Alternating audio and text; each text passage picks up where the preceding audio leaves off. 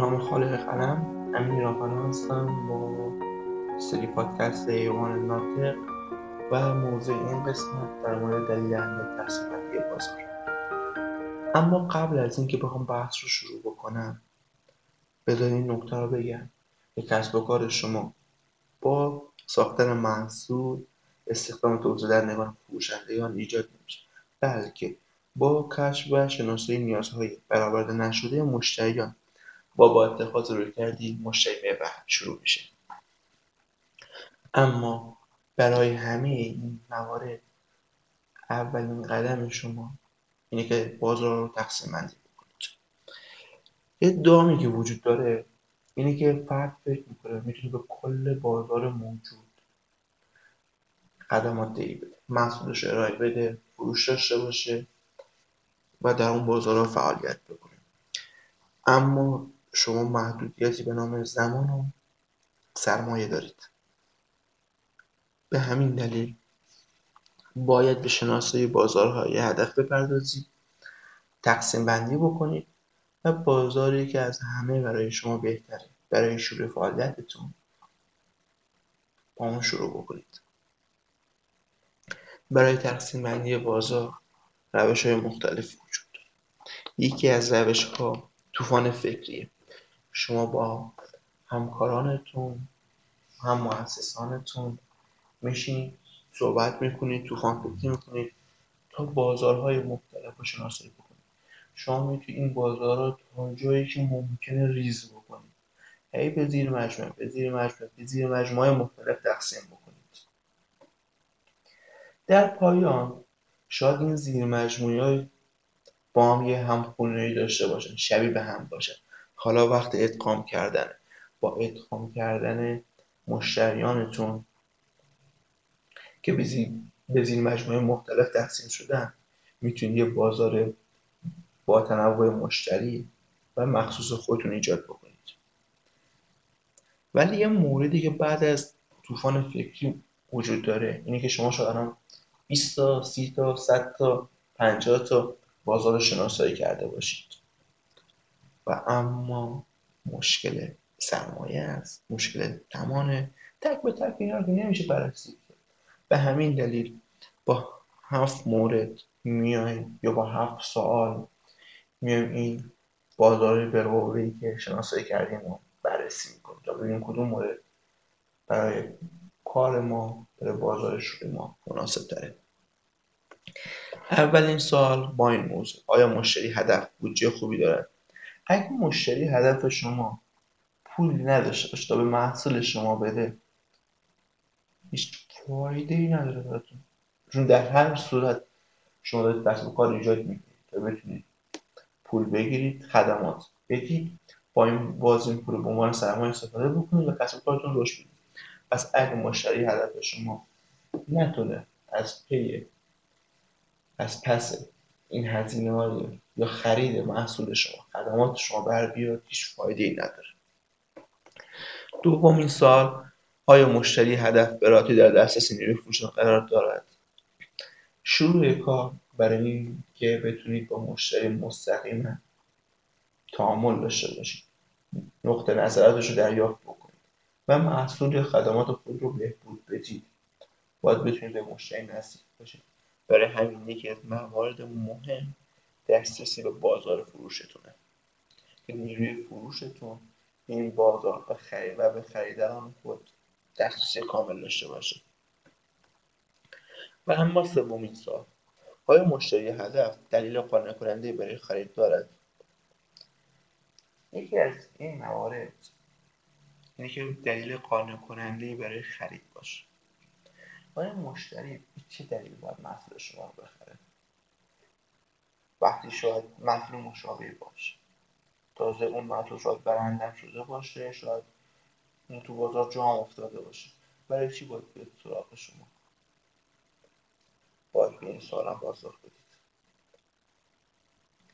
آیا مشتری محصولتان به جای محصول مشابه دیگه می‌خرد؟ آیا مشتری از محصول بیشتر که استفاده می‌کرده است راضی است؟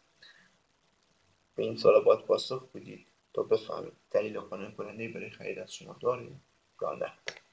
و اما سوال چهارم. آیا همکنون می توانید با یاری شرکایتان محصول کاملی را عرضه کنید؟ ببینید شما شاید یک محصول داشته باشید ولی محصولتون مال بخشی بزرگتری از یه محصول باشه.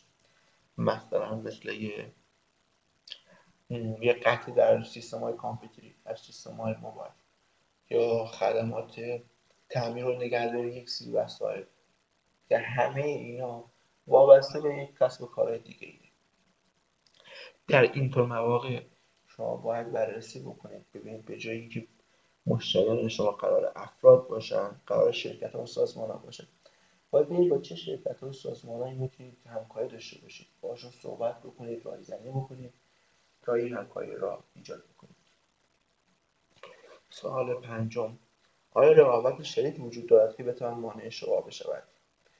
در هر بازاری که شما بخواید وارد بشید خیلی کم خیلی کم به ندرت پیش میاد که هیچ رقابت وجود نداشته باشه. شما باید رقابت در اون بازار میزانش. رو در نظر بگیرید. آیا رقابت در حدی است که شما بتونید واردش بشید؟ یا نه؟ با توجه به بودجه به توانایی سازمانتون فعلا وارد اون بازار به دلیل رقابت شدید نمی‌تونید بشید. پس نباید سراغش برید چون هم کردن سرمایه و بودجه است. سال ششم. اگر در این بخش موفق شوید آیا می توانید از آن مانند اهرمی برای ورود به بخش دیگر استفاده بکنید؟ شما هر بازاری که به عنوان بازار اولیه مشخص بکنید باید این امکان رو داشته باشه وقتی که این بازار رو به دست آوردید بتونید با کمکش به بازارهای دیگه به بازارهای دیگر هم نفوذ داشت نفوذ بکنید به همین دلیل باید بررسی بکنید این بازارتون امکان رو داره که باعث معرفی شما به بازارهای دیگه بشه و با کمک این معرفی شما بتونید راحتتر وارد بازارهای دیگه بشید تا بتونید بازار هدف خودتون رو گسترش بدید به مشتریان بیشتر خدمات یا محصول ارائه بدید. و اما آخرین سوال آیا این بازار با ارزش ها تمایلات و اهدافی که مؤسستان سازگار است؟ شما هر کسب و کاری رو ایجاد بکنید.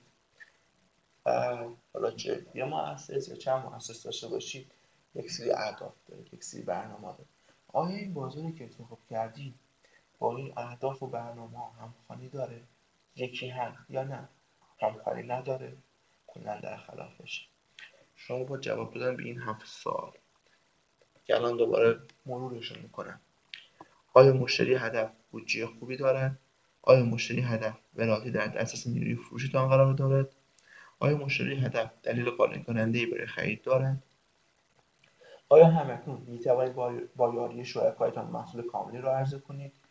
آیا رقابت شدید وجود دارد که بتواند مانع شما بشود؟ اگر در این بخش موفق شوید آیا می توانید آن مانند اهرمی برای ورود به بخش دیگر استفاده کنید. آیا این بازار با ارزشها تمایلات و اهداف تیم مؤسسان سازگار است؟ شما با پاسخ به این هفت سال به یک سری بازار به موقع می‌رسید. اما این نکته رو در نظر بگیرید. شما بازم به هم چقدر بازار به قوه که برسید باز هم شما یه محصول محدودیت های دارید. برای همین توصیه میشه به دلیل محدودیت های سازمان شما بین 6 تا 12 بازار بالقوه انتخاب بکنید و وارد بررسی اون موارد بشید. برای این کار که بخواید بازار بالقوه بررسی بکنید با تغییرات اولیه بازار انجام بدید که این به نیروی فروش شما بستگی داره تا با مشتریان بالقوه شما صحبت بکنن نظراتشون رو بگیرن و یک جنبندی کلی بزن اما هنگام تحقیقات با اولیه بازار باید این سه نکته را همیشه مورد توجه قرار بدید. یک شما برای مشتریان بالقوه و نیازهای آنها پاسخی ندارید. دو مشتریان بالقوه نیز برای شما پاسخی ندارند. سه به قصد تحقیق با مشتریان بالقوه گفته بکنید. و نه به هدف فروش یا دفاع از محصول اعتمادیتان. به مواردی که آنها می‌گویند گوش و سعی نکنید آنها را برای خرید محصول خود ترغیب کنید. اما به بررسی این سه مورد می‌پردازیم. برای محصولات خودتون هیچ وقت دنبال این نباشید که یا شما به مشتریتون پاسخ بدید یا مشتری به شما پاسخ بده. ببینید شما وقتی دنبال که با مشتری پاسخ بدید. یعنی می‌خواید یه محصولی رو بهش بدید هر طور شده. می‌خواید بفروشید نه تحقیقات انجام بدید و اما موقعی که خودتون پاسخ می‌خواد مثل اینه که شما هیچ ایده ای ندارید بپرسید. ایده نداری برای کسب بکنم ایده نداری برای کسب بکنم ببینید شما یه طرح کلی باید داشته باشید پس زمینتون باشه. سوالایی که مشتری می‌پرسید در حول همین طرح کلی باشید ولی دنبال پاسخ دادن به مشتری به یه محصول خاص نباشید و دنبال پاسخ نباشید. با کمک این طرح کلی و سوالاتی که می‌پرسید به یه جنبندی برسید این مشتری شما به چه چیزی نیاز داره؟ هنگام تحقیق هم هیچ وقت سعی نکنید که به مشتری محصول یا خدمات خودتون بفروشید. چون اون موقع مشتری به شما جواب درستی نمیده. چون فکر می‌کنه شما یه بازاریابید که فقط می‌خواید به هر طریقی که شده محصول بفروشید. به همین دلیل. همیشه باید دنبال این باشید که با توجه به برنامه اهداف و طرحی که دارید با کمک سوالاتی از مشتریان بالقوه خود می‌پرسید. به یک تعریف برسید به یک محصول یا خدماتی برسید که برآورد کننده نیازهای مشتری باشه. تا به سمت شما جذب بشه و ازتون خرید کنه در این هنگام که شما این کارا رو انجام بدید تغییرات بازار انجام بدید یک سری اطلاعات به دست میارید. حالا وقت اینه که اطلاعات خودتون رو در موارد مختلف دسته‌بندی بکنید. اما برای این دسته‌بندی باید به چند مورد دسته‌بندی خاص برسید. که این موارد از این قبیل یک کاربر نهایی. این کسی که قرار از شما محصول رو بخره این خدمات رو استفاده بکنه چه شخصی چه خصوصیاتی داره؟ شما باید به این اطلاعات پی ببرید. کاربرد. کاربرد نهایی محصولتون یا خدماتتون چیه؟ چه فایده ای برای شخص داره. مزایا. اون ارزش واقعی کاربر نهایی از استفاده از محصول یا خدمات شما به دست میاره چه چیزیه؟ شما باید این مورد هم بهش برسید.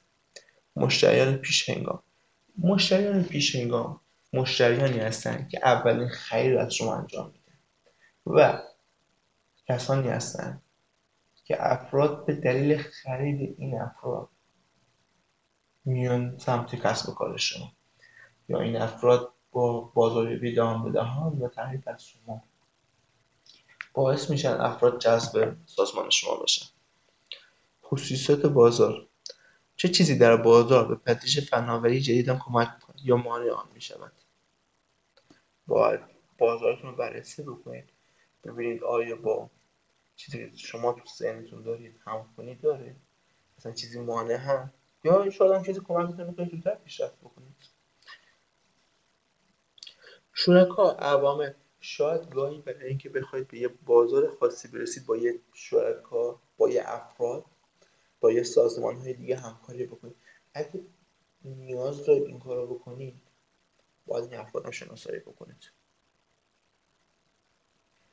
اندازه بازار انتخابتون چقدره؟ اگه به طور کلی. بتونید صد درصد بازار رو به دست بیارید مشتری به شما چقدر خواهند بود؟ آیا این مشتریان کافی هستند تا برگشت سرمایه مناسبی داشته باشید. تا بتونید با این کمک برگشت سرمایه کسب و کار خودتون رو رشد بدین. مورد هشتم رقابت. چه کسانی؟ محصولات شبیه شما تولید خدمات شبیه شما دارن. حالا چه ظاهری باشه یا چه واقعی باشه. شاید در شبیه به خدمات یا محصول شما باشه. شاید کاملا منطبق با محصول و خدمات شما باشه. باید این مورد مورد بررسی قرار بدید دارایی مکمل مورد نیاز آخرین موردمون در مورد این هست اگه محصول یا خدماتی که شما ارائه به یک سری موارد دیگه برای کامل شدن نیاز داره یعنی مشتری در کنار محصول شما. باید از اون محصول استفاده بکنه تا بتونه از محصول شما نهاد بهره را ببره اون محصولات یا خدمات چی هستن. شما باید این موارد شناسایی بکنید. اما سوالی که پیش میاد اینجا اینه که چقدر برای تقسیم بندی بازار با زمان صرف ببینید تقسیم بندی بازار جز موارد حیاتی است اما همه چی نیست. چون در هر صورت شما در طول کسب و کارتون وارد بخش مختلف میشید و این تقسیم بندی رو بارها و بارها و بارها انجام می‌دید. و مورد دوم اینکه شما یه محدودیت زمانی دارید. شما نمی‌تونید تا ابد که دنبال تقسیم بندی بازار تحقیقات بازار باشید.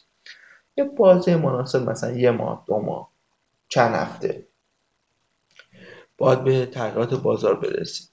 یه اطلاعات به دست بیارید تا وارد مرحله بعدی برای ایجاد کسب و کارتون بشید. تو دام تحلیل اطلاعات نیافتید. یا تحلیل داده نیافتید. یعنی اینکه نه اطلاعات من کمه. هنوز نیاز به اطلاعات بیشتری دارم. و هی این پروسه تحقیقات هی این پروسه تحقیقات رو اینقدر ادامه بدید که دیگه هم سرمایه مالی و زمانی شما تمام هم این که اینقدر ادامه دار شدن باعث خستگی خودتون و همکارانتون مؤسسین دیگر بشه و باعث بشه که یک شرکت دیگه یک سازمان دیگه ایده شما رو ارائه بده وارد بازار کار بشه و بازار کارش رو به دست بیاره. امیدوارم که از تقسیم بندی بازار در کسب کارتون استفاده بکنید و ازش بهره کامل از کلیه نظرات انتقادات و پیشنهادات شما دیدن ممنون میشم و امیدوارم که در بلاگ شخصیم به آدرس امین این نظرات انتقادات رو با من به اشتراک بذارید موفق و معلم باشید.